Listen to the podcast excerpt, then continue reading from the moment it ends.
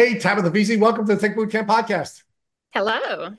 Well, we are really excited to have you, and uh, more than excited to just have you. I'm excited not to have Matt Sabatello. I know sometimes we have to, you know, get to addition by subtraction, and uh, we subtracted Matt, and we have one of the nice North Americans from Canada, Lacey Anderson, co-hosting with me today. Hey, Lacey.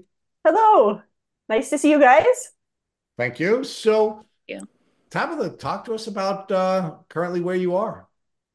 Well, I am actually, I would say I'm more 95% compared to where I was in 2021, which was roughly probably 5%.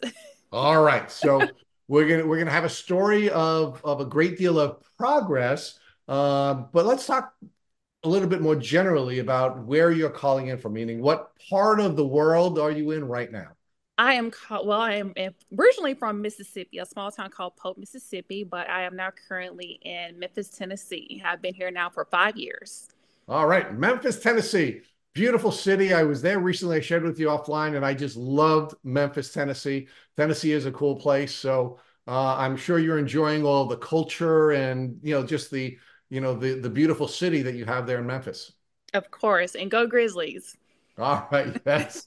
well, you know, Ja has been a little bit of a disappointment again this year, but you know, I, I know that's a little painful for you folks in Memphis. You know, your superstar basketball player just keeps getting himself in trouble and then he gets himself hurt. better luck next season. yes, better luck next year. Well, I have to tell you that uh, for many years I felt your pain as a New York Knicks fan. I uh, I had uh, I had a horrible like three decades of uh, fandom, but now the Knicks are good and the Grizzlies suck. Sorry about that. so, uh, talk to us, uh, Tabitha, about what you do in um, in that beautiful city of Memphis, Tennessee. I am a contract specialist for the U.S. Army Corps of Engineers. So, any project along the Mississippi River from St. Paul, Minnesota, all the way down to New Orleans, I help assist on those contracts. Oh, that's really cool. And it's really exciting. So thank you for doing that cool work. You're welcome. so uh, give us a little bit more about your background. So you said you grew up in Mississippi. Um, what was it like to grow up in Mississippi? And what were your dreams and goals as a child growing up in that region? Yeah, so uh, I am a country girl, born and raised. Like I mentioned, a small town called Pope. Um, my dad has a farm, still has a farm, so I'm used to the outdoor life. Um, but I grew up actually um, modeling and in beauty pageants, surprisingly. Um, I did a lot of that until I was 16 years old. And then I um, changed over to more wanting to go to college. My first dream was to move to New York, become a model, and all of that. And I wish social media was big back then. Maybe I have a better chance at it. But unfortunately, those dreams didn't come true. So I ended up going to college. I went to Delta State University, which is in Cleveland, Mississippi, where I majored in marketing.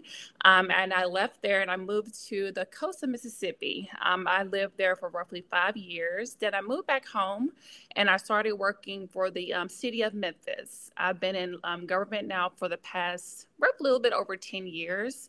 And that's something that I love to do. I love working with people and just working with the federal government in general has been very beneficial for me and my in my career and my life as well as far as a work life balance. So it's been very beneficial for me the past three, well, past 10 plus years actually.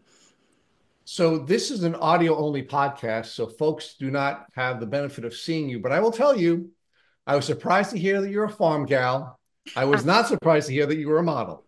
So let's let's talk about let's talk about your life as a farmer uh, and your dad's life as a farmer because we do know that many many people who are uh, farmers by profession suffer from Lyme disease. So talk to us about what it was like working on the farm. Uh, mm-hmm. If you did in fact work on the farm, I, I mean, I, I, want you to build that out for us.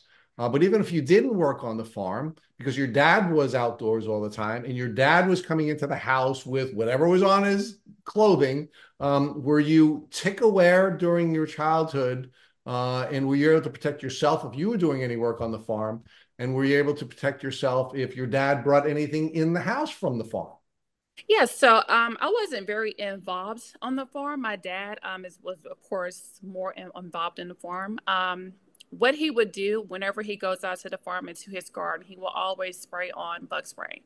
um, we would always, growing up, I was very aware of ticks. You know, we would pull them off all the time. We, I mean, I grew up in the country. We played outside. We were always in the woods. We were always just doing things outside. We didn't play inside. There were no computers, no iPads, none of that. So I was always outside playing. And um, never even put on bug spray. My dad, of course, did all the time he spent a lot of time in the garden. But me, myself, never did any of that. Always pulling off ticks, never got sick, none of that. So um, when I did, of course, get sick um, in 2021, it was a surprise because I'm thinking like, well, I've been bit by ticks all my life, so why all of a sudden am I getting sick? So um, it's been very, a very long journey, being that I grew up around ticks all my life. So um, becoming sick from one bite has really, really been challenging.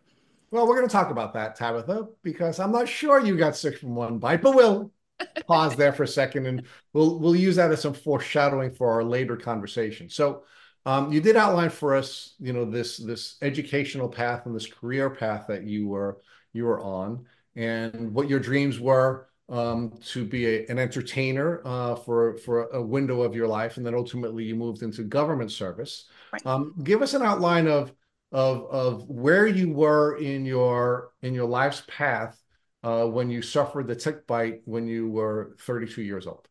Yeah, so I was actually in grad school um, working on my master's degree when I realized that um, I had Lyme disease. So, um, suffering from Lyme disease, as well as attending grad school and graduating in the same year, was a challenge. So, um, during that time period, I was actually a grad student. Okay. So um, now you indicated uh, a moment ago that you were you were bitten by a tick when you were you were 32, right? So so you're in grad school, you're 32 years old. Were you also working, or were you a full time student at that time? Um, I was a full time student and working at the same time. Okay, so what, what type of work were you doing at that time? At that time, I was in local government with the city of Memphis. Okay, so give me give me some sense of of what you were doing around the time that you you found this tick biting you uh, when you were 32? Yeah, so um, I remember the day. It was July the 5th, 2021. Um, on the 4th of July, my family, that weekend, we always barbecue outside, enjoy each other, family time. So um, I was coming back home July the 5th after the 4th, and I, um, my back was itching. I was like, why am I itching on my back? So um, I looked in the mirror. I was like, can't be. Is this a tick? So I panicked. So I called my mom and said, "Hey, there's there's a tick on my back. Why how do why do I have a tick on my back?" And instead of me grabbing my tweezers, which I wish I should have, I panicked and I kind of like scratched and pulled it off. And when I did, of course, it was like blood and everything. I'm like, oh my God, like there's actually a tick on me. So I didn't, when I kind of scratched him off. I didn't find him, so I was like, I don't know what I did with him. But as soon as I did that, I was panicking. I was like, I've never had a tick. Where does this tick come from? But that's what happened um, on that day when I pulled it off. Okay, so what? What did you pull the stick off while you were driving back after you had oh, arrived I was at home. Um, I was at home. That's, I actually just got out of the shower when I arrived home from my parents. I just got out of the shower, and that's when I was like, "What's itching on my back?" And that's when I pulled them off. Okay. So is it your suspicion that that tick was feeding on you for at least a day before you discovered and pulled it off, or was it perhaps even a longer period of time? I think it may have been a longer period of time. Um, the reason why was because the week before, um, my family and I we went to Arkansas. We went on this nature trail, and I was thinking, well, maybe that's where I got it because I don't recall doing anything else outdoors um, instead of outdoors besides going to Arkansas on that nature trail. So I think it was there for at least probably about four or five days. Okay. Wow. So now after you remove this tick, I mean, you did share with us that you grew up in a, uh, you know, in a tick endemic uh, environment. You grew up on a farm, so you were tick aware. You would check yourself, remove ticks. This is something that, you know, was a part of your culture, your childhood culture. By the right. way, very much like mine. Um, when you pulled that tick off, uh, did you save it and have it tested? No, because like I mentioned, growing up, that's just something that always been, you know, being bit by ticks, nothing ever happened afterwards. So I was like, okay, I pulled them off, you know, let me put a band aid there because, of course, it was bleeding. Put a band aid there and just go on about my night. Right. So, you know, one of the things that's interesting about your story, again, very similar to the experiences that I had growing up being bitten by ticks, is, you know, although I was tick aware and although I knew how to remove a tick, I really didn't know what to do when I was bitten by a tick, right? I didn't know to save the tick. I didn't know to have it tested. I quite frankly didn't even know that I should go to a doctor um, to have a conversation about perhaps using antibiotics or some other tools to uh, prophylactically protect myself from getting sick. So, um, so you you like like me, you didn't know to save the tick, and like me, you didn't know to go to the doctor, did you? No, I did not. okay. So now talk to us about um, what was going on in your life at that time, because it seems to me that you were burning the candle on both ends. You were a full-time employee, you were a mm-hmm. full-time student, and I'm assuming you also had other social obligations. So give us some sense about what your life was like. Uh, and am I right in in coming to this assumption that you were burning the candle at both ends? Yeah, so um, like I mentioned, going to school and working for city government, I did a lot of um, community workshops. Um, I worked as a small business representative, so a lot of my um, work involved just going to different town hall meetings as well as hosting workshops at um, my job as well. So that involved me communicating with a lot of people daily, face to face meetings, um, developing those workshops um, weekly. So I spent a lot of time meeting a lot of people. And in that period, that's where um, where I was at, as well as like I mentioned, going to school as well. So I was very, very busy, very, you know, social, um, just just you know enjoying my life. I, about to graduate grad school, which means there's going to be a promotion. So very looking forward to that. So it was a very exciting time in my life. Okay. Uh, now talk to us about the, the house that you were living in. Was it an apartment? Was it a house that you owned? I mean, what, what was what where were you living? Living in an apartment, which I still um, reside in that apartment. Okay. And um, do you think at that time there were any issues with mold in your apartment? Um, I don't think so. And the reason why I say that is because um, these are fairly new apartments, and I am actually the um, first and only person in my unit. So I really doubt there were any, there was any mold. So um, I can say no, being that it's fairly new. What about where you were working or where you were going to school? Do you think there was any mold in, in either your work environment or your educational environment? In my work environment, um, possibly. And the reason why I say that is because um, the City Hall building is a very, very old building. It's been there for a long time since the 1960s, and they are just now doing upgrades. So, um, probably so um, with my work environment. Now, with my school environment, of course, this is 2021, so everything was virtual. So, um, I really, really wasn't in a school environment during that time. All right. But that was COVID, right? Right, right. This is during the pandemic. All right. So, and, and how are you emotionally dealing with all of the COVID restrictions and everything? I mean, were you were you being bothered by that, or were you just, you know, just sort of, you know, the the unique person in the world that wasn't really feeling um, overwhelmed by all of the COVID restrictions? Well, in um, the spring of 2021, around March, um, I got COVID. So um, that was very scary um, because, you know, they told us to make sure that we're not around anybody once we have it. And I'm an hour away from my family. So when I did get it, I was paranoid. I didn't, you know, you watch the news and say, well, people are passing away, this and that. So for the seven days, I was paranoid, didn't know what to expect because it's fairly new. So um, I had COVID during March of 2021. Um, it really wasn't bad on me. Um, most of my symptoms were kind of like sinus pressure, headache, um, loss of taste and smell. That's about it. And I was um, pretty, I was well within five days. Um, so after COVID, um, that's when I went and got my COVID shots, which was in April, late April of 2021. Okay. So now you suffer this tick bite tick is feeding on you for a few days. You're burning the candle at both ends. You're a high achiever. Um, you've you're dealing with the pressures of COVID. You're dealing with the pressures of having COVID yourself, not just the COVID culture. Um, and now uh, you find this tick on your back and you pull it off. Right. What happens with your health? Five days later, um, I went. I went to visit my family. In the middle of the night, it was. I had to be like one or two o'clock in the morning. Um, muscle spasms like crazy, came out of nowhere. So I got up and I went to my parents and I was like, I don't know what's going on. Like, I can barely move. I could barely sit up. And they was like, "Well, what's wrong?" I said, "I don't know what's happening." I was like, "I need to go to the hospital." It's like, "Well," they were like, "We'll just take some Tylenols and lay down. You should be okay." So frustrated, I went, you know, listened to my parents, took some Tylenols, and I went to sleep.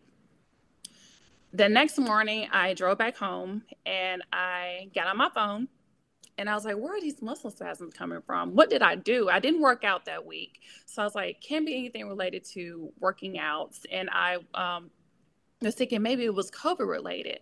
So um, what I did, I went to Google and I searched muscle spasms. Then I thought to myself, well, maybe it's related to that tick bite. So I went to Facebook and I typed in Lyme disease.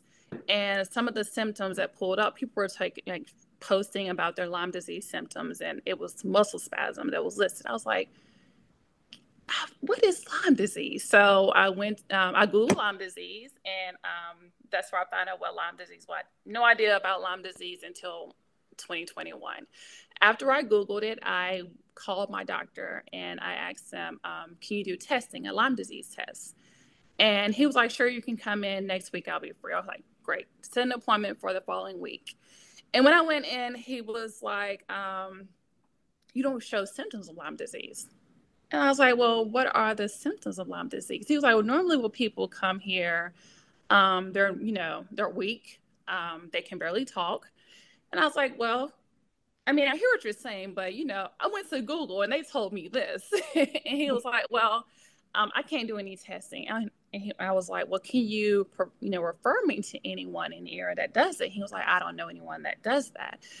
So I'm frustrated. It's like, you're the doctor. You have all the answers. You should at least. So somebody has to help me. And um, he was like, well, I really don't know what to do or um, say. Um, what I could do is maybe call around, um, but I don't have an answer for you, unfortunately, because um, I really don't think you have Lyme disease. I've had other patients come in here and their symptoms were different from what you're telling me. You're telling me you only have muscle spasms. It could be just something else. So I'm frustrated at this point. So I go back to um, Facebook and I found this Lyme disease support group and I typed in everything that was happening to me. And I told them about my experience at the doctor, and I was like, well, you should consider a Lyme literate doctor. I was like, okay, what's a Lyme literate doctor? And he's like, well, a doctor, of course, that's Lyme literate. I was like, okay, cool. Where can I find him or her? So um, they sent me this link. It was a lady in the group, and I love this support group on Facebook. I, they're like my family. Been my family for the past three, four years. Well, three years. And um, they sent me the link, and it was one doctor in my area. His name is Dr. Timothy Callaghan. He's in Tunica, Mississippi. And I called him and set up an appointment with him. Um, he did not have any openings until like maybe two months out, but he was willing to help. So um, I set that appointment, but um, I still want to know what was happening to me. So I went around to different urgent care centers and see what they test me many of them know, didn't have the testing. So I went to um, one here in Cordova, Tennessee, which is outside the Memphis area in the suburbs. And this nice doctor, she was like, Yes, we can do testing for it. Um, we'll see if you have Lyme disease. And I was like, Cool, great. And um, when I got the results, it was maybe a week later. But she told me, she was like, You know, normally people don't have symptoms until a certain period of time. And you're showing symptoms pretty quick. And I was like, yeah, but I want to know what's going on with me because I've never been this sick before. Me having muscle spasm and things. I don't know what's going on with my body. She was like, we can still test for you. And when I got the results back, it showed um, the Lyme test were, was positive. So I don't know what to do. so she said, come in and we're going to um, prescribe an antibiotic, an antibiotic, which is one antibiotic, which is like doxycycline. Um, so um, I took that, which was just one doxycycline. I was thinking to myself, there has to be more. So um, I, when I went, went went to my appointment two months later with Dr. Timothy Callaghan, he did another testing for me, and during that time, he showed um, different methods that I could go, which was the antibiotic route or the herbal routes and I n- didn't know anything about herbs, so I was kind of scared to do the herbs. And he um, mentioned that I can take antibiotics for a month, which was doxycycline for a month, and take a lot of probiotics. So he's prescribed me with doxycycline for a month. he made sure um, he told me to make sure I take a lot of probiotics as well. So I did that. He did extra testing on me, of course, just to confirm that I did have Lyme, which was positive. So I did my antibiotics for a month, and during that time was the worst time of my life because okay. I had. Go ahead. sorry. Let's pause there. Let's pause there because there's a lot I need to go over with you before Lacey takes you through your treatment. sorry. All right. No, no, this is fantastic. You're you're a very articulate uh, young woman, and you tell a great story. But I have a lot of questions about the earlier part of your story before Lacey takes you through your treatment. So Let's um let's first talk about um the tick bite. Mm-hmm. Um, now, do you believe that you suffered your Lyme disease that was diagnosed through two different tests as a result of that one tick bite? Um, now when I think about it, no. Okay. So tell me why you think that was not the case. And let me give you a little bit more background on why I was asking you some of the questions I was asking you before. Okay most of the experts who um, who study Lyme disease take the position that it's very rare that you go from tick bite to chronic illness. Um, there are some circumstances where that will happen, and one circumstance where that will that will happen is if you have a, a compromised immune system. Uh, for example, if you're living in a moldy environment or you're coming mm-hmm. in contact with some immunosuppressive uh, experiences, you know, burning the candle at both ends and really, really exhausted, and you know, and that could be a profile that you fit into Tabitha. Um, or if you suffer multiple tick bites, um, then mm-hmm. in in in those cases where where you have all these tick bites and all these microbes um, overwhelming your immune system, um, then then you could get sick. But short of one of those two circumstances, in most cases, what happens with people who become chronically ill from Lyme disease is because it's because uh, what happens is their their body loses the ability to manage the microbes that it had been managing for a long period of time, right? I mean, mm-hmm. we we almost all of us have the Lyme bacteria in our in our microbiome. It's something that our immune system is managing and can manage, and then it can't, right? So what I'm trying to get a sense of where you think you are, because as someone who had been bitten by ticks so many times during the course of their lives, there's no doubt in my mind, Tabitha, that you were your body was harboring and managing these microbes for many years. And then perhaps this tick bite was enough to overwhelm your system. Perhaps it was that in combination with you just living, you know, uh, you know, a, a, life where you were trying to get through school and work and illness and the crazy world that we were living at the time. And give, give me your sense of what what combination you think ultimately caused your immune system to uh, dysfunction or or no longer function so that it can manage these microbes. Um, what I think was um, COVID, as well as the booster shots, and the stress of um, the pandemic, as well as full time student and work. So I think all of that had a lot to do um, with my immune system at that time and the stress that caused all of that. So I think all of that had all those factors kind of had some type of input in that. So let's explore the the the shots or the COVID shots, right? Because one of the things that we've seen many, many times on this podcast is uh, we've had many young women um, who, right after taking uh, immunization for one type of um, issue or another, um, would become chronically ill from Lyme disease. And you know, one of the things that we've we we think we've observed here on this podcast is that what's happening with uh, with some people who become chronically ill is their body was managing the the bacteria or this combination of germs that ticks can spit into you or will spit into you. Mm-hmm. Um, and then what happens is they take a, they, they take a vaccine. Their immune system is now focusing on the microbes that that were you know injected into them with the vaccine, and as a result, the the rest of the microbes take off. Do you think that's a possible um, cause of of your uh, chronic illness? I do. Um, I think that was um, one of the causes for my for my illness at that time. So, how close was the tick bite that you had to the uh, to the vaccine or the vaccine boosters you were taking? Yeah, so my vaccine was in April, um, the end of April 2021, and the tick bite was July, the beginning of July, July the 5th. So okay. not not that far. about six weeks. Yeah, about six weeks away. Okay.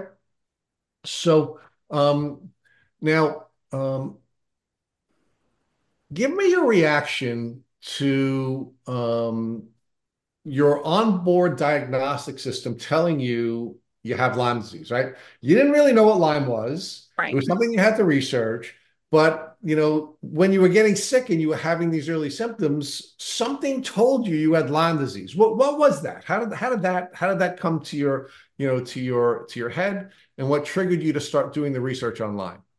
Um, as I mentioned, I've never had muscle spasms like that in my life, so I can only um, relate that back to the tick bite. So um, once I figured out, okay, muscle spasms, they're some of the symptoms of Lyme disease. That's when I started to go on Google and go on Facebook and social media and try to figure out any any anyone else that had Lyme disease was suffering from the same symptoms that I was suffering from. And that's when I found out some people were suffering from the same thing as far as those muscle spasms.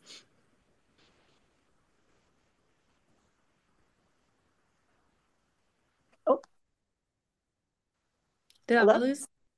I think we might have lost Rich there. For Am I still here? Okay. Okay. I can hear you. We're still here.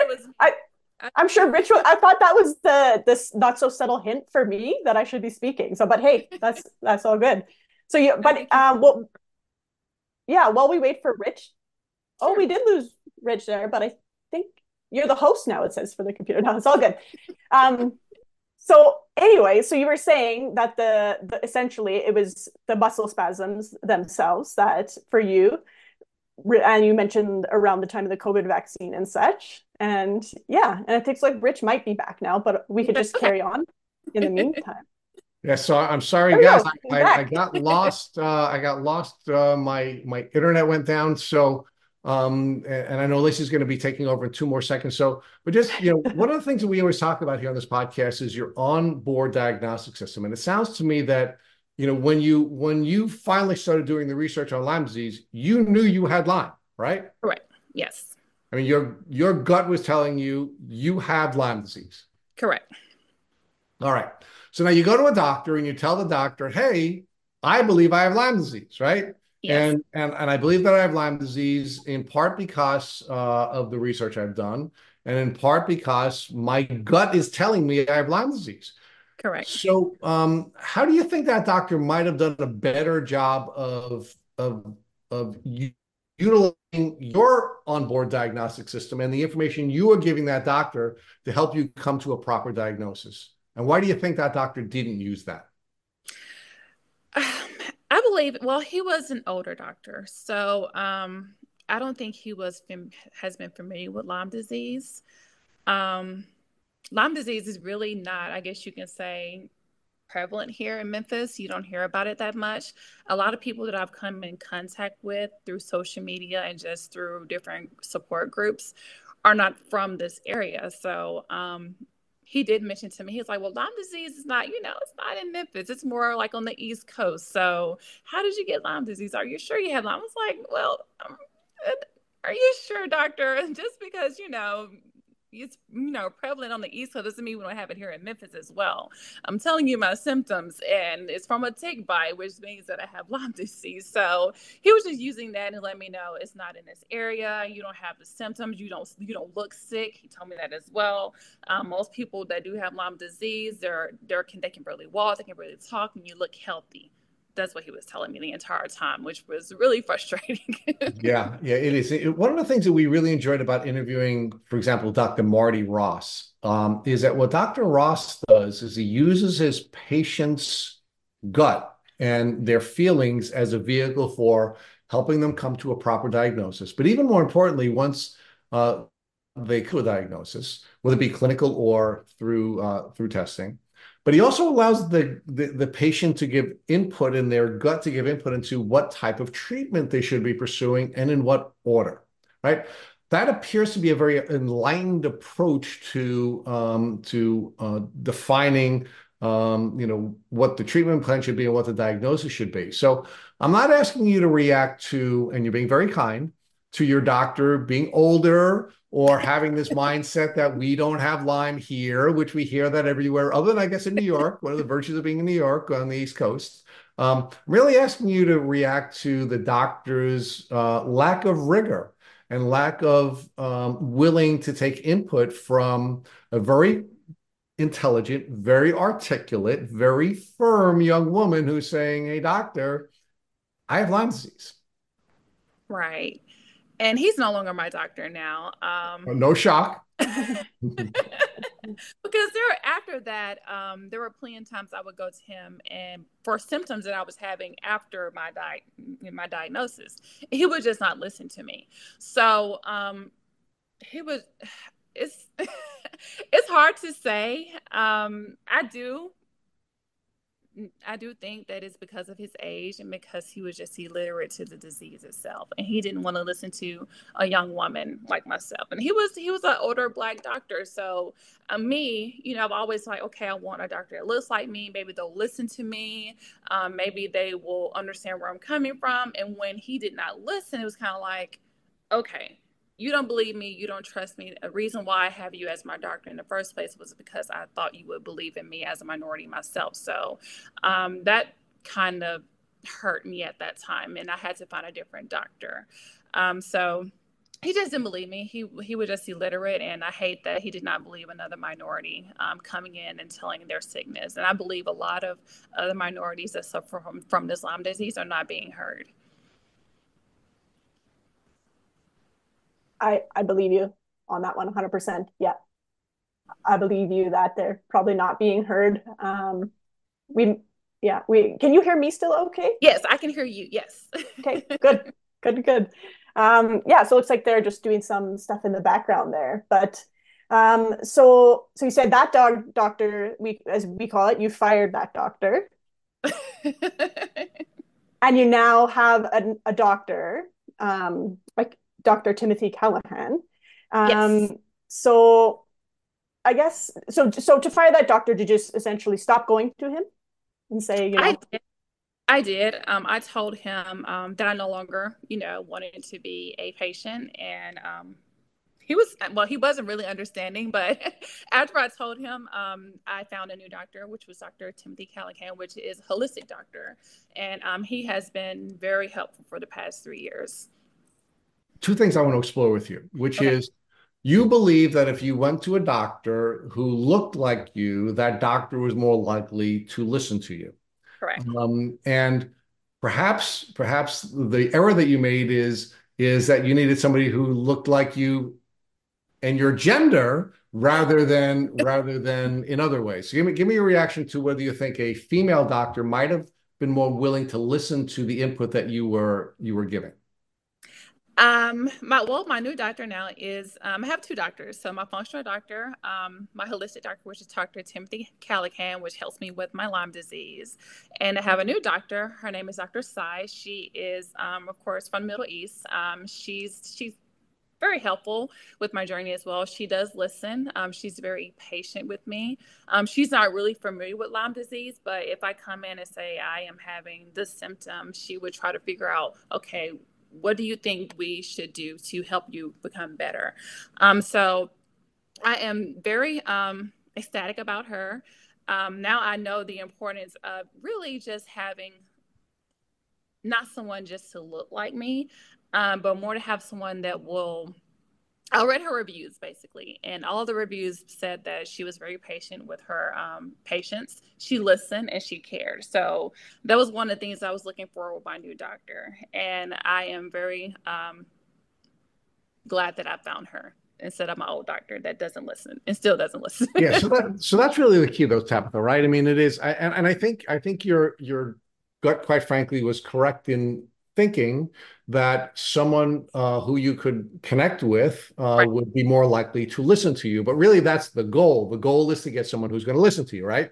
right? And and if somebody's not listening to you, regardless of what they look like, then it's time for you to pivot to a new doctor, right? Because one right. of the one of the, one of the things we've seen as a pattern on this podcast repeatedly is that in order to be able to get better, you have to have a pretty quick trigger and move on to another person, either because you've plateaued in the level of care that you're receiving from the person who's who who you're working with um, or because you have somebody who's not using the most valuable tool that's available to them the words that are coming out of the patient's mouth and what the patient is not just feeling but what their onboard diagnostic system is telling them that the doctor really should be taking into account.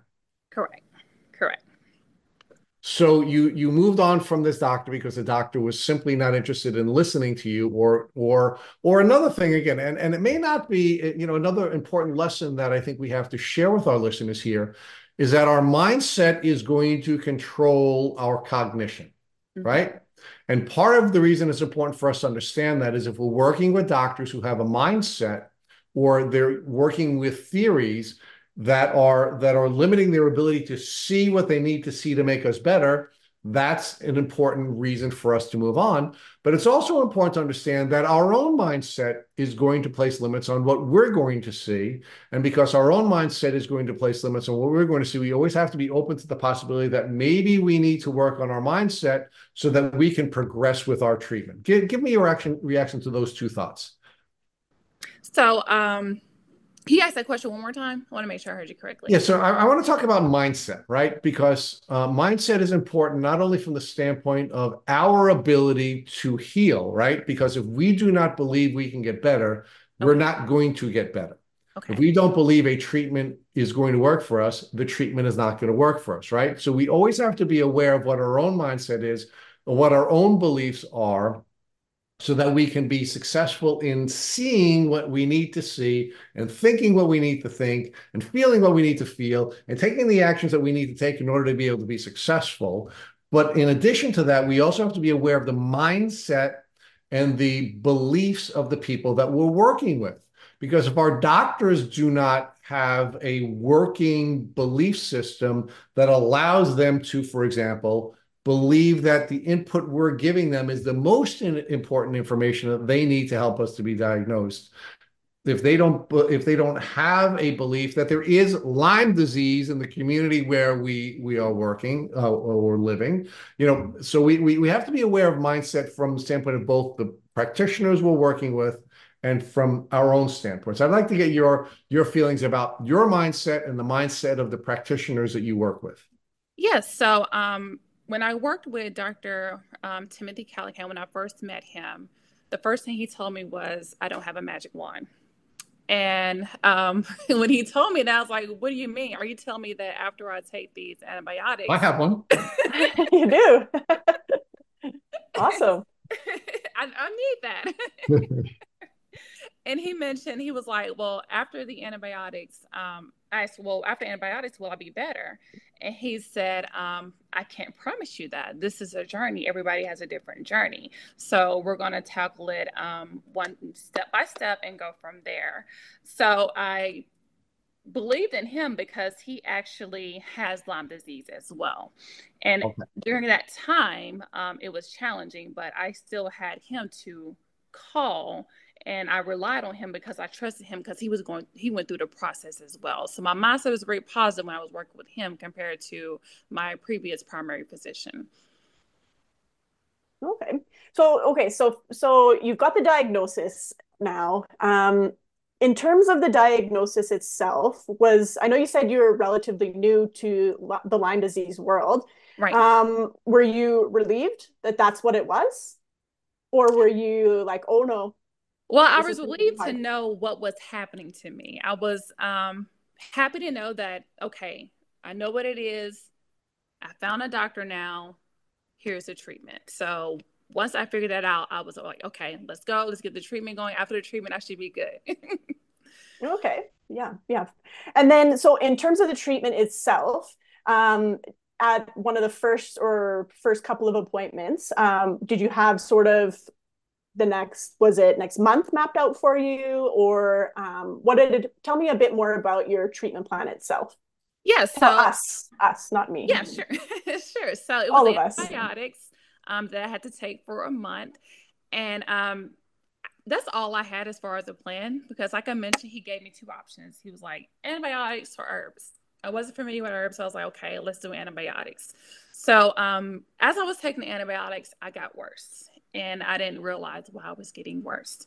So what I did, I went back to my my lovely community on Facebook, my Lyme disease support group, and I was asking them, okay, I'm taking my antibiotics. why do I feel worse? And I was like, well, it's going to get worse before it gets better. But they mentioned a term called herxing. So I was like, well, what is that? And he was like, well, you're killing the bugs and they have to get out of your body. I was like, what do you mean? Like, they're like bugs inside of me? Like, what are you talking about? So um, a lot of them gave me different um, different things to do to try to prevent those herxing system because, symptoms because I literally felt as though I was dying. Um, my heart rate was dropping. So when I was checking my heart rate, I was um, calling my um, my doctor at the time, which was the same doctor that I had, tried to see if he could get me scheduled um, to a cardiologist because my heart rate wasn't the same. It was averaging roughly like 44, 40, 43 beats per minute. I was like, this is not normal. Like healthy. I work out a lot. Like, why is my heart rate this low?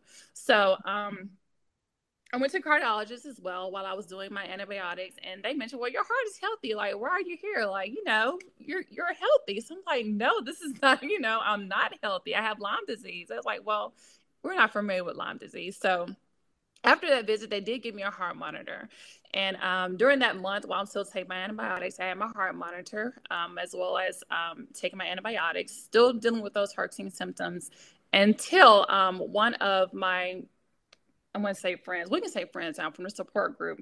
Mention an herb called um, Burbur-Pinella. I can show it mm-hmm. to you. yeah, yeah, Burbur-Pinella. um, that you. has been my my go-to since then. Um, I took that um, while I was taking my antibiotics, and it helped tremendously. But I still felt bad because I still had a lot of the toxins built in during that ter- entire month.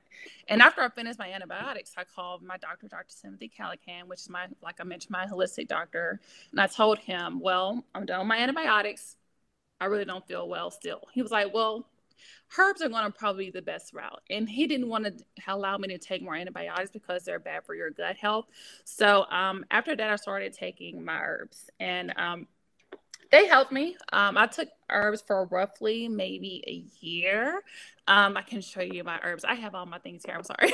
That's okay. no, you're ready. Byron White herbs, if you can see that. A through L complex. Um, okay. These are $200 a bottle and I have three. And I have a Bart because I have Bartonella mm-hmm. as well, and I have a Myco from Mycoplasma. Okay. So, um, unfortunately, insurance doesn't pay for that. So, a lot of my herbs came out of pocket. So, um, that's roughly $600 in herbs that I had to pay for. mm-hmm. um, but they were very helpful during my journey. Um, one of the things that I had to figure out was basically how to remove those toxins. I was killing the toxins, but removing those toxins and herxing symptoms made me feel worse. I was um, very tired all the time. Um, as I mentioned, heart rate wasn't good.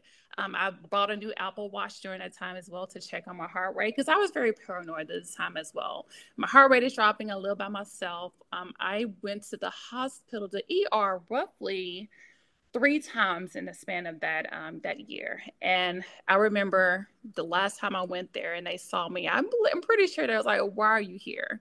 And I was like, you keep coming here and there's nothing wrong with you. So after a while, I stopped going. I just really told myself, I was like, you know what? You're going to, you know, just fight this. Nothing has happened since. The cardiologist said your heart is great. You just have to fight it and just, you know, keep taking your herbs and keep, you know, removing those toxins with your different um, herbs that you're taking. So, um, that journey was very, very stressful and very scary to say the least. Yeah, I, I could imagine. So, so essentially you came to a point where you decided you know sort of it's not worth it for me to continue going to the hospital anymore is, is kind exactly. of what you're saying exactly because i was spending money at the er as well um there's like $300 a visit going to the er and them telling me there's nothing wrong with you why are you here and um, they would run a blood test and everything. everything's like we can't find anything it's like you know we don't know what's wrong why you keep coming here so eventually i told myself like just stop going. Just try to fight it yourself. And if anything happens, just let it happen. So I really just trust the process during that time. Um, it was very, very stressful. Um, I was very depressed during that time as well because no one really knew what I was going through. My parents didn't know because they never had Lyme disease. No one in mm-hmm. my you know, friends. I had no one to talk to um, besides my my group on Facebook. So yeah, no one to pick up the phone and be like, "Hey, I'm having a bad day. I'm, you know, I'm herxing or anything like that." So I had to really just fight it myself during that time. Right, right. It sounds like you did take quite a bit into your own hands, which unfortunately a lot of people in the community have to do. Um, so I'm going to backtrack a little bit, but sure. I I would like to let you know that I think I might know which Facebook group you're discussing. Okay. Um, I might I might be in it perhaps, but um, just going back. So uh, just to kind of let everybody know, so Lyme disease was positive. I think you mentioned um, mycoplasma as one of your treatments. Yes, and, um, and did you Bar- Bartonella as well? Yes. Okay, so the, um, any other ones positive for you? No, just those yeah yeah and i guess when we say just those those are such a handful in themselves that right. like one one is enough um yeah okay yeah i just wanted to kind of clarify for everybody um all your positive tests there um and then sort of going back so it sounds like um, you came to a point as you already mentioned where you didn't really feel probably comfortable to keep going to the hospital um, and then reaching out to the Facebook group. Um, and somewhere in there, did you find something that was pretty helpful? I know you mentioned the Burbur Pinella um, for your Herx, Herxheimer reactions. Um, yes, the Burbur Pinella, um, lemon water, a lot of lemon water, um, Epsom salt baths, very mm-hmm. helpful, and the sauna. So going to the gym, just sitting in the sauna and sweating, that helped a lot as well. Um, removing sugar, removing alcohol. Um, I miss alcohol. I miss yeah. wine. So um, it, about three years since I had a glass of wine. So wow, um, yeah. So I that was that was kind of you know a point in my life where I was very social to go to social networking events and having a drink to not being able to do that anymore. Um, but it was something that I had to do in order for um, in order to heal my body. Um, so. I got rid of all of that. Exercising, um, that helped a lot. Um, I did a lot of exercising. Um, still do that now to this day. And a lot of um, vitamin C.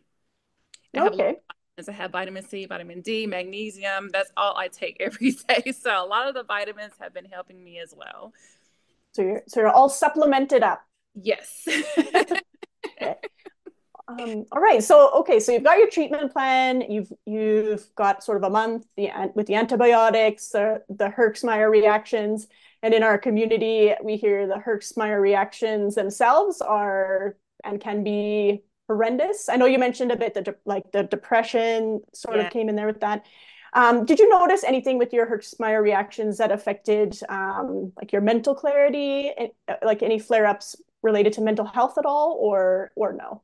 Um, not really. Um, a lot of brain fog, um, which I wasn't familiar with until it actually happened. Um, really didn't affect my mental clarity, um, to say the least. Um, during that fall, I graduated from grad school, so which I was in grad school. So during my treatment and the um, depths of my treatment, I finished grad school. So in 2022 is when I just started just getting really in depth in my herbs and taking that in my treatments. Um, but it didn't affect my mental clarity. I did have a lot of brain fog though. Okay, yeah. Um, and so I'll I will sort of um, you mentioned that you were feeling I guess I'll use the word isolation. Um, you said you didn't really feel like you had someone you, to talk to regularly about this. Um, so you mentioned um, just a little bit about I think the parents. So is uh, is that something that's within that they're willing to understand is a Lyme disease, or is that pretty new to them and not really their time frame, like their timeline? Very new to them as well. Um, I was frustrated during that time trying to educate them on it. I got to a point where when I would tell them I wasn't feeling well, it's kind of like, okay, you don't, you know, you look good. What do you mean you don't feel well? To the point where I just didn't tell anybody I wasn't feeling well. I would just be around people and I would just feel terrible and not tell anyone about it because I didn't want to bother people with it because they didn't know what to do. They didn't know what to say. They didn't know how to handle it. So I got to a point where whenever I felt sick, I didn't say anything. I just handled that on my own. Oh, and what how how how did you handle that on your own essentially those kind of days what got you through when you're sitting there and you're you're saying okay I can't really call my parents per se to talk to them about this they might understand what does one do? I did a lot of crying during that time, to be honest with you, um, because, like I mentioned, I had no one to talk to. So it was just me battling this disease by myself, and no one even talked to me about it. And what's crazy is when I went on the group, I'm pretty sure you're in this group as well, and I mentioned the importance of having people that look like me that went through the same struggles to, you know, maybe help me. When I went on this group, I noticed that there was no one that looked like me in that group. and I was like, like, well, where are the minorities? Like, am I the only one? Like, who can I talk to that could help me along this journey that kind of understands where I'm coming from? Um, during that time, like I mentioned, I was working. I had a doctor, not a doctor, but a boss that was very understanding. So if I needed days off, I was able to stay home, get myself together and I didn't have to be in the office. Um, so during that time, that was very helpful. Um, I really appreciate her for understanding. She didn't understand the, the disease itself, but she understood that I wasn't well. I lost a lot of weight during that time because I wasn't eating the way that I was before. Um, I cut out a lot of food. I was depressed. Um, I lost roughly 20 pounds. I went from 180 to 160. And a lot of people noticed. They was like, that's a lot of weight. You, you know, you've been exercising, working out. And I would respond, I was like, yes. You know, I didn't tell people I was sick or anything. I was like, yes, I've been working out, you know, things like that. Because I didn't want people to question it. Then I have to go through what it is and all of that. So I didn't tell a lot of people about it. Really, tonight, me discussing this with y'all was the first time me just basically getting my story out there. That's amazing. Yeah.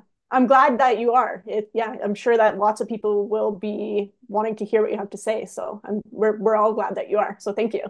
You're welcome. Yeah. yeah. Um, so yeah, I guess kind of kind of going along here with this, what you're telling us now. So I guess we'll quickly just so you found support in the Facebook communities. That's something in my journey I also did as well. Um, and even with my healthcare background, I actually, before I went to medical appointments, would get my questions answered by them so right. that I had a bit of an idea um, and I'm well prepared going into my appointments. And then also kind of potentially saving myself some money along the way at the appointments if I already kind of know what direction that we might go. Um, so I don't know how specific we could get about the Facebook group, but um, um, essentially it's a spot where you can post questions and members in the community can kind of give you their input. Correct, correct. So um, even when I'm not feeling good, I'll just post in the group, "Hey, I'm having a bad day." Then everybody, like, "Oh, you're good. Do this and that," and I enjoy that. Um, to have them there, I mean, they're like family, so they understand what I'm going through. If I'm having a bad day, if you know I'm taking a new treatment. I can post it in the group and they'll be like, well, you know, I've had that too. If you do this, you can do that. So it's been very helpful to have that support. And I appreciate that group so much. I make sure that I still kind of, because I, I feel a whole lot better than I was in 2021. But I still try to go into the group and um, help others because I know a lot of people join that group daily that are fairly new to the disease. So I make sure to always go in there and assist others with the process as well. Right, right. Rich, are we able to state a Facebook group? Yep. Okay, I'll let I'll allow you, and then we'll see if my hypothesis was correct, if it's the same one I'm in or not. Let me pull it up. I want to make sure I have the correct name here. I'm gonna show it to you. it is Lyme disease support and wellness, and it says Lyme disease to bring out bring it out of the darkness. It has fifty thousand members. Okay. Okay. Yeah, it sounds familiar to me as well. Yep. Awesome. Well, I'm glad that you're able to find that bit of support in it um, in a world that sometimes is not aware and supporting and sometimes invalidating, as I'm sure that you've found that multiple times. Exactly.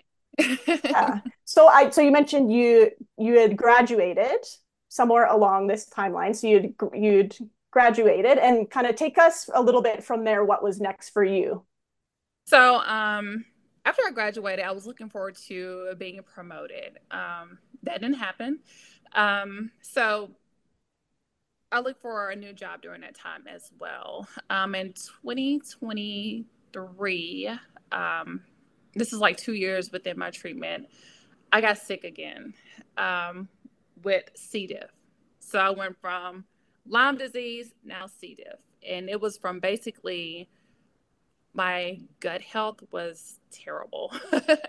and after I had C. diff, um, I had H. pylori immediately afterwards. So I'm trying to find a new career and I get sick again. I'm like, where did this come from? How do I get C. diff? How do I get H? What is H. pylori? so during that time, I was battling the summer of last year. I was battling C. diff, and months later, two months later, I immediately had H. pylori, and I had to take more antibiotics. That treatment for H. pylori was probably worse than my Lyme disease treatment because it was a stronger antibiotic um, that I had to take, as well as other medication. And luckily, that antibiotic that I was taking for H. pylori helped with my Lyme disease as well. Um, so that treatment was very helpful for my Lyme disease because after I did that treatment, I felt 10 times better as far as my Lyme disease symptoms. So my career didn't really um, take off until after I completed that treatment. And the winter of last year, um, I applied for a position with the federal government, which I was applying for for years because I was trying to go from local government to federal government. Um, but once I got sick during the time of the summer last year, I was like, well, I can't really even do anything right now because I have to get over this disease. And what's crazy was I was um, also dating during that time as well. Um, I didn't date when I first um, got diagnosed with this disease because there was always um, these comments from people saying, well, if you date, you know, if you kiss people, they're going to get it and all of that. And I was like, I didn't want anyone else to suffer from this disease. So I stayed away from dating until last year. But when I got sick, um, the person I was dating was not supportive at all. So I went from being sick to dating and having a partner that wasn't supportive to trying to find a new career. And luckily, after I um, went through that journey in my life. Um, so winter of last year, I applied for a new job with the federal government, which I'm currently with now. Congratulations. Congratulations. Thank yeah. You, thank you. I appreciate it. That's awesome. Yeah. Um, so, okay. So, so you're, you've got that position now, um, which is a very huge feat because you're still essentially on your healing journey. So exactly yeah, very big congratulations on that. Thank you. Um, and so yeah, I'll just kind of like I, I, like to keep saying I'm jumping back, so I'm gonna keep jumping back here. So um, you yeah, you mentioned um, C. diff, H. pylori, um, and so yeah, for for those who are not familiar with it, um, digestive symptoms and even without Lyme disease, sometimes it can be a persistent thing in itself and takes right. a lot of your immune system out with it um, because of the location and, and many other reasons. So I could imagine that that would be a hurdle for you.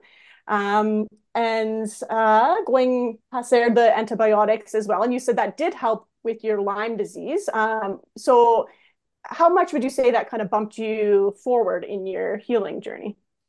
After my H. pylori, um, I felt a hundred times better.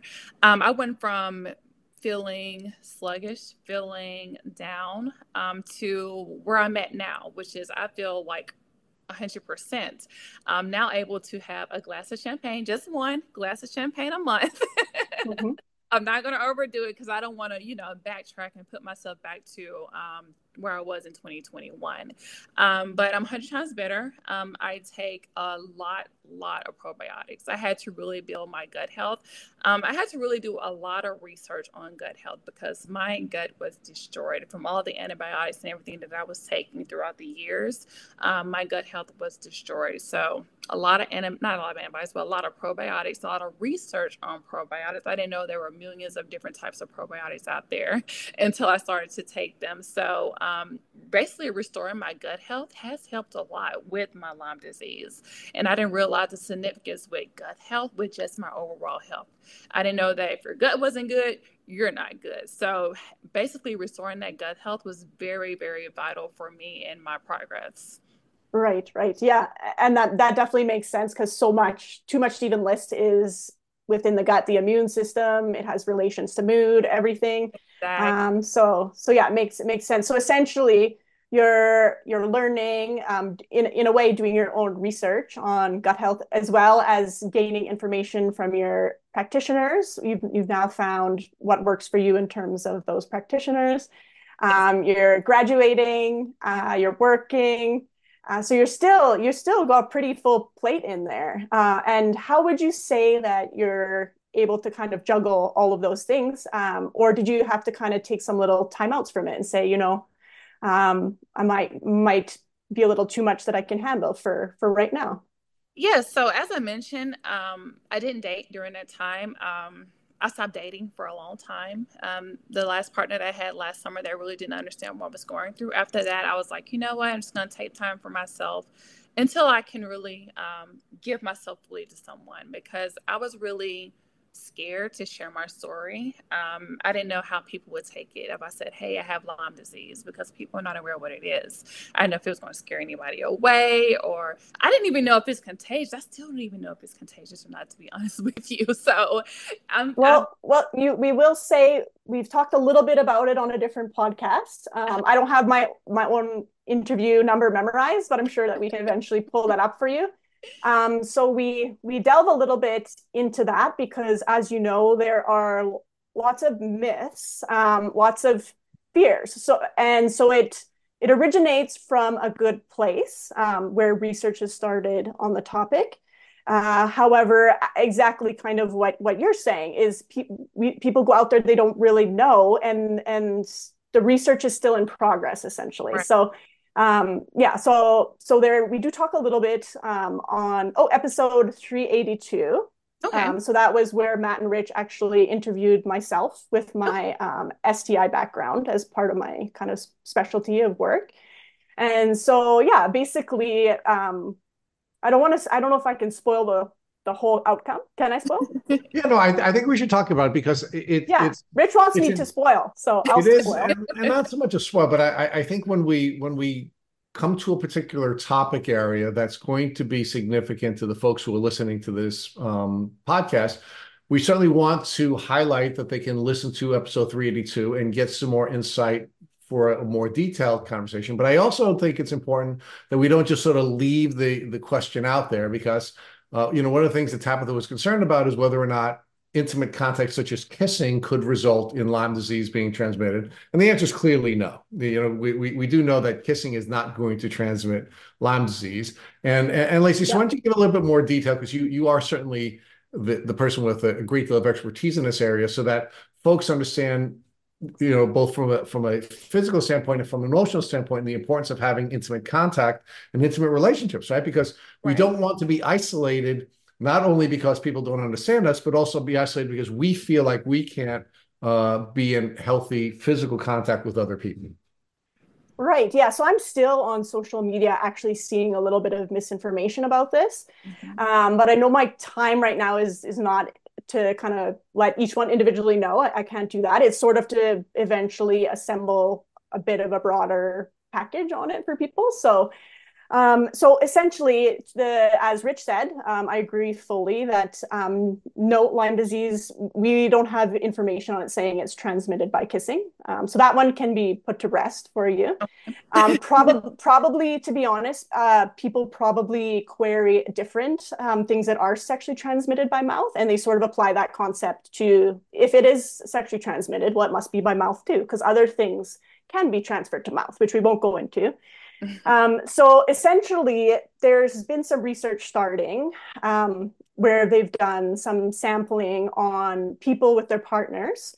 Um, one person initially tests positive with Lyme, and then they sort of very small sample sizes. So in this scheme of science, um, we'd ideally like to do way more of these and larger numbers of these. That's that's the nature of science, and that's what makes it essentially legitimate, and we can kind of fall back on it.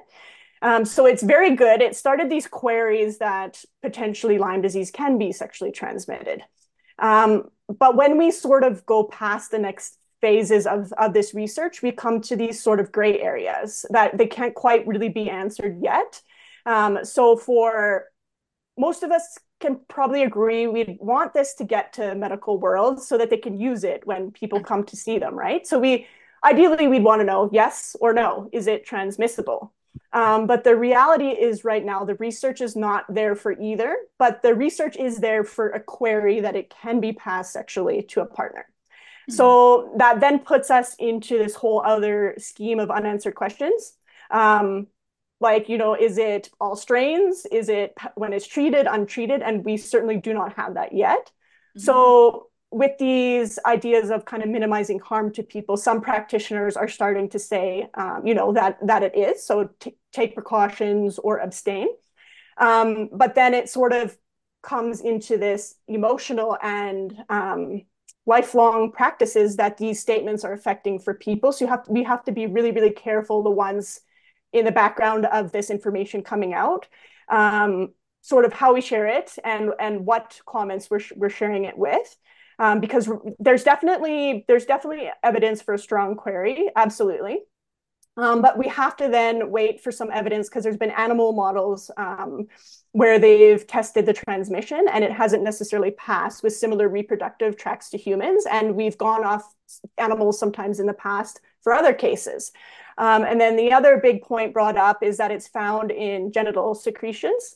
Um, but there's also a lot of other things that are found in um, genital secretions that are not consider considered sexually transmitted, for example. So just this is the one that's just in my back pocket. Usually I say COVID is actually found in genital and um, other secretions of the bodies too, um, along with some other viruses. But those ones are not necessarily considered sexually transmitted um, because of the fact that those areas harbor a whole lot of things, a whole lot of bacteria, um, not necessarily all of them are sexually transmitted.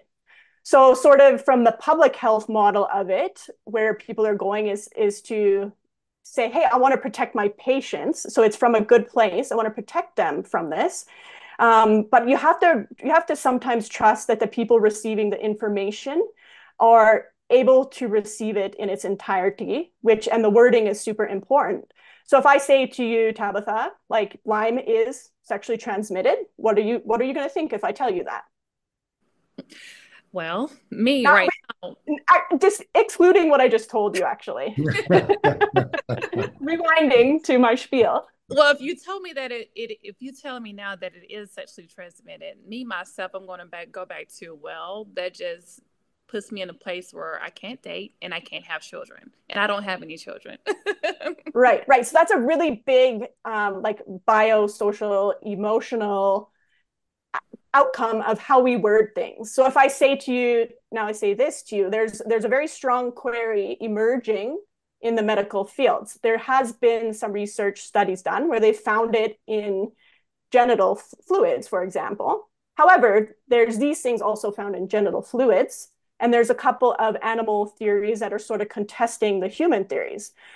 There's also some cases where partners are not necessarily testing positive for it of the of the initial person that was positive. So we have to be able to explain that before we are giving the, the communities in sexual health in general um, really concrete statements about it. So wording is it's annoying but yeah. wording is very important in this um, and when we're sharing and I, I hope that I hope that sort of people almost just maybe put the brakes on on sharing those really concrete and a little bit in the podcast with rich and matt they talk about um let's oh i lost my train of thought maybe rich yeah so but let, me, let, me, let me pitch in a little bit right so we we talk about here at Tick Boot Camp we talk about upstream and downstream uh, impacts of lyme disease right we know that if you get bitten by a tick, that's the the uh, the way uh, that it's most likely going to be transmitted. And part of the reason why it it is so likely to be transmissible from a tick bite, or as Dr. Bill Rawls talks about, that's the preferred method of transmission for the microbe, is because we have a tick that will be attached for a long period of time, and there's a lot of exchange of fluids between the the host and the tick and, and that has an impact on uh, not only not only the uh, the way that the bacteria is transmitted, but also also the the um, the speed at which the bacteria actually behaves uh, once it ultimately injected. Right. It also the volume of the bacteria is greater when when there's tick attachment, and there are a number of different immunosuppressive properties of the tick spit that also makes it more likely that the host is going to become sick when the uh, when the bacteria is is is transmitted, right? So so a tick bite is certainly, as Dr. Rawls would say, the the preferred method of transmission, and it's the way that most people ultimately get sick, as as you, you did in your case. Now there there are there's a lot of research which is beginning to emerge that's demonstrating that there are downstream effects, right? And one of the downstream effects you've already identified, which is can it be passed from mother to child? And the answer to that is yes, right? But that doesn't mean you can't have children, and it doesn't mean you can't have healthy children. It just means you have to be aware of it and you have to work with with Lyme literate obstetricians and and, pedi- and pediatricians and and gynecologists and work with other people in the community who have gone through this journey and there are a number of them that have been on this podcast as young women who have now are now the, the parents of healthy children okay. so um, so it is something you should be aware of it's something you should be taking precautions uh, about but and now it's the same thing with sexual transmission there there there's research that's showing that both partners will have will have Lyme disease in their their um, in their semen and in the in their uh, vaginal secretions. But at the same time, there are some experts, like for example, Dr. Brian Fallon um, out of uh, Columbia University, who's arguing the reason you know you're finding two partners that have uh, Lyme disease is because they're living in tick endemic communities, are getting bitten, and and they and they both have it. It's not necessarily transmitted from one person to another, but there are some animal studies, and Dr. McDonald talks about the dog studies where there seems to be some evidence that there is sexual transmission.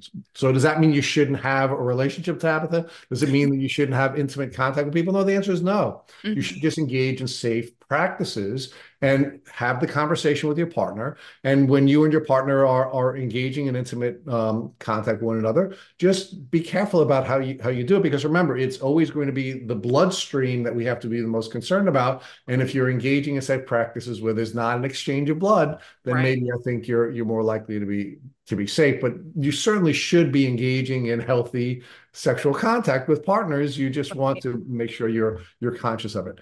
Now, the other the other thing we talk about downstream here in Tick Boot Camp is, of course, um, is blood transfusions, right? Mm-hmm. And uh, there are certainly many microbes that are being transferred from people who have Lyme disease to others when they're being kind and they're and they're being willing to donate blood right and and, and so we have to be we have to we have to be concerned about these d- downstream impacts and, and and and this awareness allows us to take precautions. So I, I think Lacey did a brilliant job of saying look there are a lot of open questions that have not been answered. There's a lot of research that needs to be done and we in the community have to encourage that research to be done but in the meantime, it doesn't mean we shouldn't have boyfriends and girlfriends and intimate partners. It doesn't mean we shouldn't uh, we shouldn't believe that we can't uh, be you know mothers and fathers. And it doesn't mean that we shouldn't be giving blood and we shouldn't be you know receiving blood transfusions if that's uh, an important part of, of of saving our lives. It just means that this awareness allows us to do all of those things in a way that would allow us to substantially reduce the likelihood of transmission downstream at the same time, when we're tick aware and we are aware of the precautions we can take, we don't get sick like you did when we get a tick bite, right? So, right. I, I, I, I certainly want our listeners, uh, and I want you to understand that that uh, you should have intimate relationships. You should believe that you can have children, and you should believe that you can you can do that in a healthy way that's not going to make your children sick or your partner sick. Right. I appreciate that. yeah yeah it's yeah it's a it's it's a heated topic usually to bring up. So it's it's actually really helpful that you brought it up. Yeah um yeah and rich kind of summarized it super well. Um in that in that yeah it ultimately just comes down to you, you know knowing that there is research emerging on it and right. then kind of trusting that the lyme community is able to take that true information and then understand that you can take precautions even just with that amount of information itself, that there's a query. And some people might say 100%, yep, going to be use protection, do this, this, this, abstain right. if I'm not treated, and things like that. So, um, yeah, yeah, relationships are very doable. And I myself have had those kind of at initially what feel like awkward conversations um, with with my now current partner too.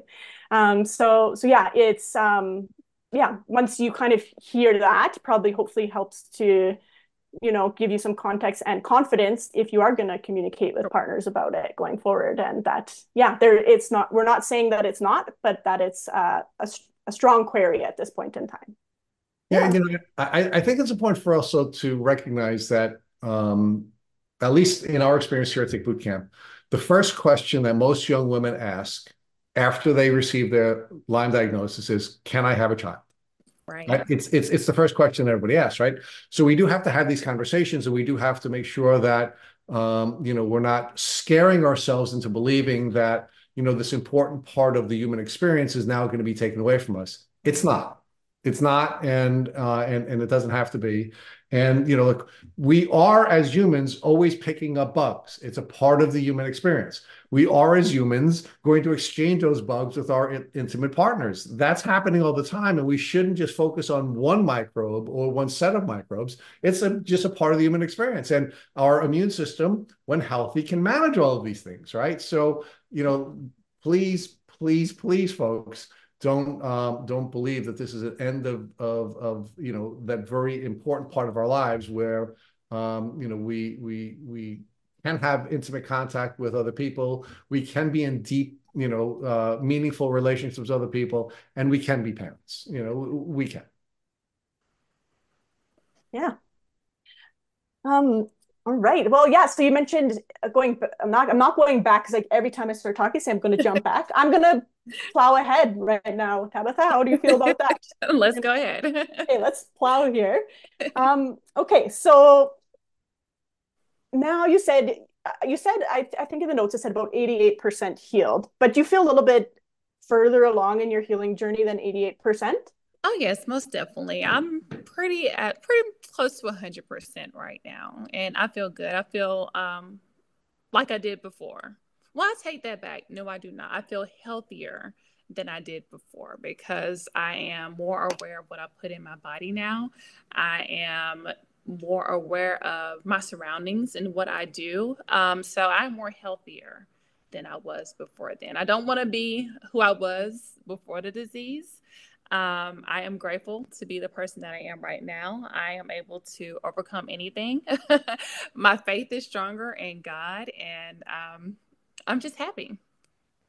That's that's awesome to hear. Yeah, and awesome to hear that you've come so far along. So it, yeah, it sounds like you're either really close or potentially heading towards remission. Then I believe so. And a lot of people that I talked to um, in the group, Facebook group, they were mentioning if you no longer have symptoms, then you're in remission. Um, I haven't had any symptoms in roughly maybe five or six months. So I believe I'm pretty close to remission. I will give it a year. I'm going to wait till the end of the year to see if I have any setbacks, but um, I'm very positive very optimistic about the future and I'm just going to continue to make sure that I'm taking all my probiotics, keeping my gut health in check. And I still um, take some of my herbs for maintenance. Um, not if I'm feeling bad, but just for maintenance purposes. I'll take uh, my herbs uh, maybe twice a week just for maintenance, but not when I'm feeling bad. Okay, so you do a little bit of maintenance here and there. I hear that's pretty yeah. common. Some people have in their their purse like a Burbur Pinella or like even some Mentos, some other antimicrobial type drops. And so I hear every now and then they just have it and they they take the little bits. Um, yeah, so I hear that's pretty common too. Just for maintenance purposes. I'm going to do that until the end of the year and see if yeah. I have more symptoms. And if I'm feeling better by the end of the year, then I'm just going to maybe try to put it to the side, try to put it to the back of the medicine cabinet and just move forward. yeah, fair enough. That's fair enough. Um, and is there anything if you we're kind of going back to your treatments or even um, to the start of when you were bitten by the tick. Is there anything that you would change or or would you leave it as is? Oh, that is a great question. If i would change anything i don't think i would be the woman that i am today. Um, i've grown a lot. Um, there were a lot of people in my life that were not supposed to be in my life. I realized my who my true friends are.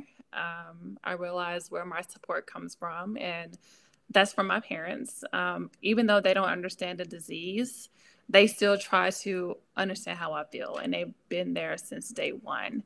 Um, during this time um, on my journey, I've done a lot of reading. Um, I spent a lot of time to myself. Self care um, has been very important for me, and self love um, pouring into myself. Um, I wasn't doing that before. I was always pouring into other people. I was always busy. I was always um, busy with my job, busy with school, um, being very social, being out and about. Now I'm more putting all of that energy energy into myself and i don't think i would change anything um, i appreciate the journey it was a long journey i feel as though it was needed for me to be where i am today yeah that's so interesting to hear that answer that you know you wouldn't necessarily change it because of what it's the transformation and person you become because of it. Exactly. Uh, wouldn't change yeah. yeah very interesting to hear for sure.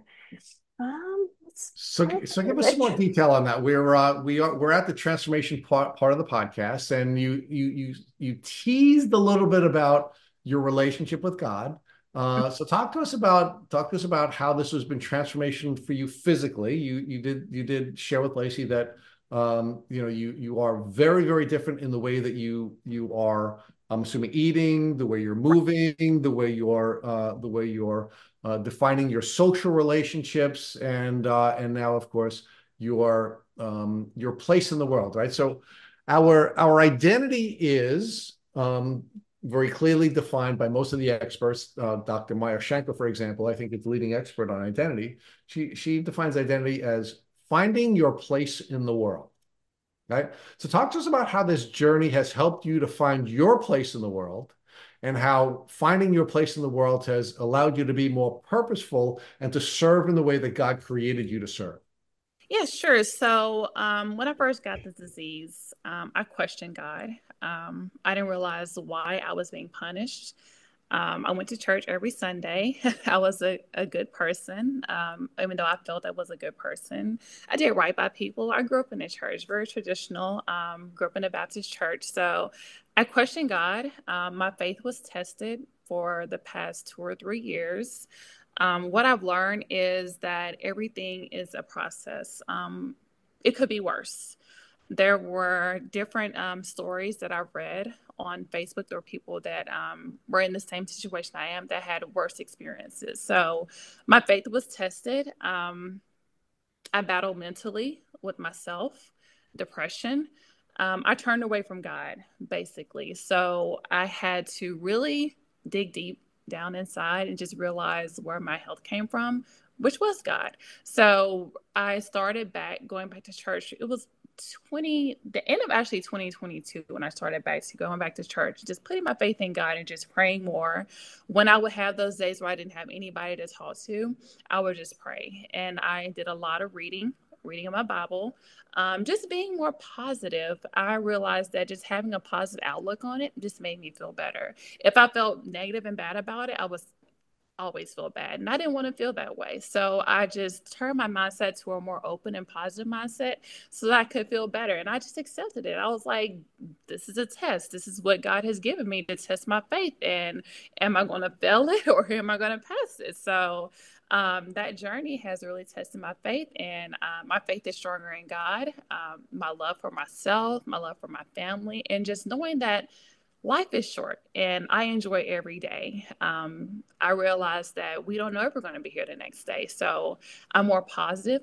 Um, before then, I was, I would have my negative days. I would just be like, you know what, you know, is what it is. I would soap all day, just sitting in the house having bad days. But I realized that, like I mentioned, it could get worse. And this journey has been very good for me. Um, every day is a journey, and I just appreciate my process that I've had. I take each day one step at a time. Um, any battle that I face now is like, oh, that's nothing. I, I had Lyme disease. Come on now. I, I, I battle Lyme disease. That's nothing. That's a small feat. So I appreciate the journey, the most definitely.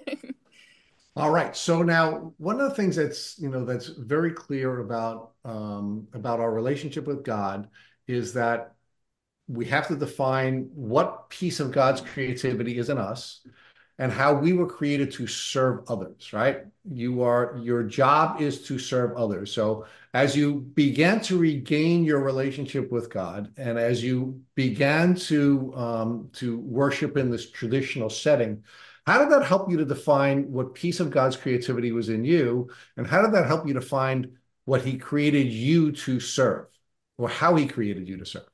Oh, that's a great question. Um, I would say just having um, that servant type of personality, um, being there for other people. Um, I've always been a go-to person. Um, so having people to come to me, people that know what I've been through, are able to come to me with their stories, and I'm able to, of course, give them that assistance. Like, hey, you know, things will be better. You know, give them a Bible verse. I've invited more of my friends to church to go to with me as well, um, because they realize, you know, my faith in God and everything that I went through. So I have more of my friends now that are leaning towards me for help, and I, you know, because they've seen how strong my faith is. So having that servant type of personality, and um, I incorporate that in my work as well, um, with the servant leadership, um, being able to serve others um, not looking down on others, but being there for other people, um, not feeling as though I'm better than anyone else. We're all here, we're all human, you know, uh, just being there for people. And that's what I've been doing. So talk to us about the professional shift you made because um, you were you were working at a particular place. You mm-hmm. went to get your um, your graduate education so that you would get promoted in that particular place and it didn't work out for you. And as you as you completed your education and as you began your lyme disease journey that's when you ultimately had this professional shift as well. So talk to us about how that that set of experiences were not coincidental but were designed um, by god to put you in the place where you were supposed to be and to put you in a place where you can now serve through your work where you're supposed to be serving yeah, sure. So, with my previous job, when I was working with the city, as I mentioned um, earlier in the podcast, I was always always out and about doing town hall meetings, doing workshops, being in front of people, face to face meetings every day, all day.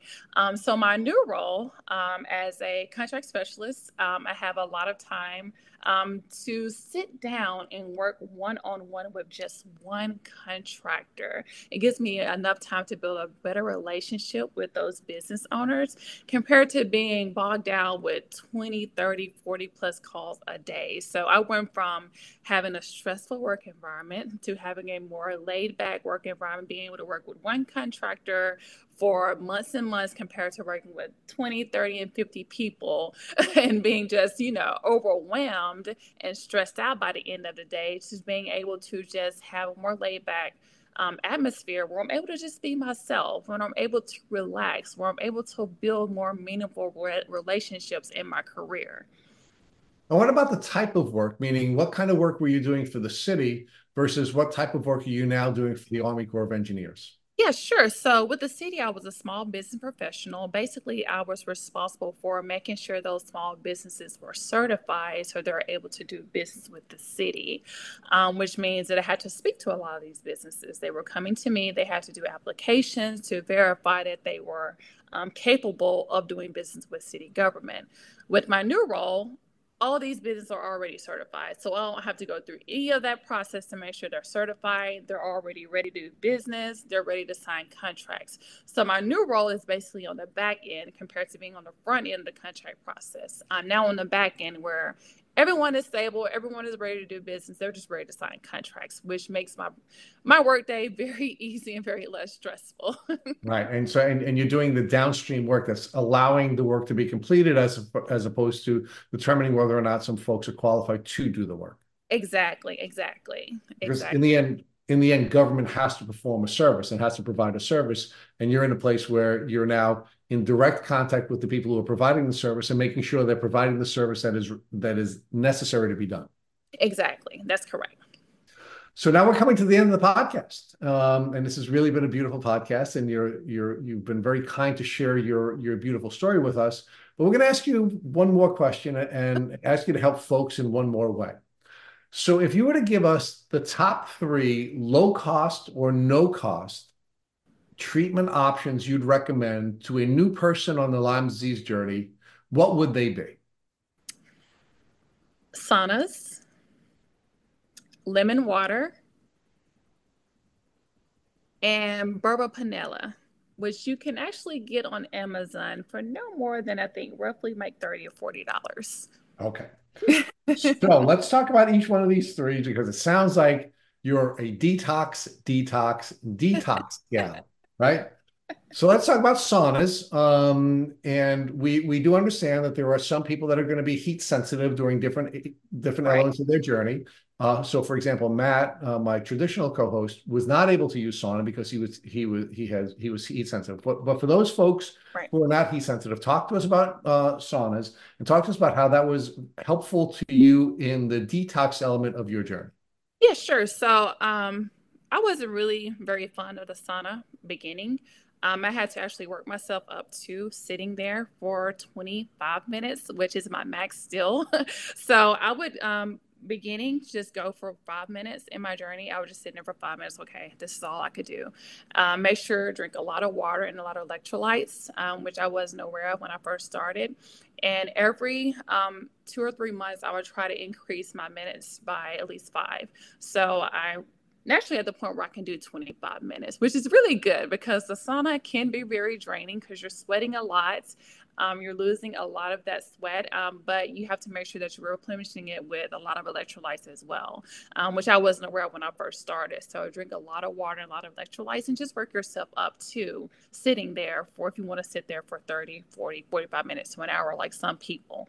Um, but don't try the first time. just sit there for an hour on the first go, like okay. I did just do five minutes at a time and go from there. so slow and steady is your advice. Um, and, and, did you have a particular temperature um, for the sauna that you were using? And do you have any recommendations about what temperature the sauna should be for the detox protocol? I didn't have a set temperature. Um, I would go um, to the gym and basically whatever temperature was set in there, this is what I would actually go and just sit in. I didn't have a set temperature where I would actually set it. So I would just go in at any temperature and just sit there. Okay, so let's talk about lemon water. Uh, yes. you, you did you did reference that as as a lifesaver during the course of the podcast. Yes. So I'm glad you came back to that. Talk to us about lemon water, how you used it, and were you using it as an additional detox tool? Yes, I use lemon water for um, inflammation as well as detoxing. Um, some days, actually, uh, when I do feel um, inflammation in my body, I still drink lemon water. And I actually add um, baking soda to it as well, um, just small baking soda to it for my inflammation.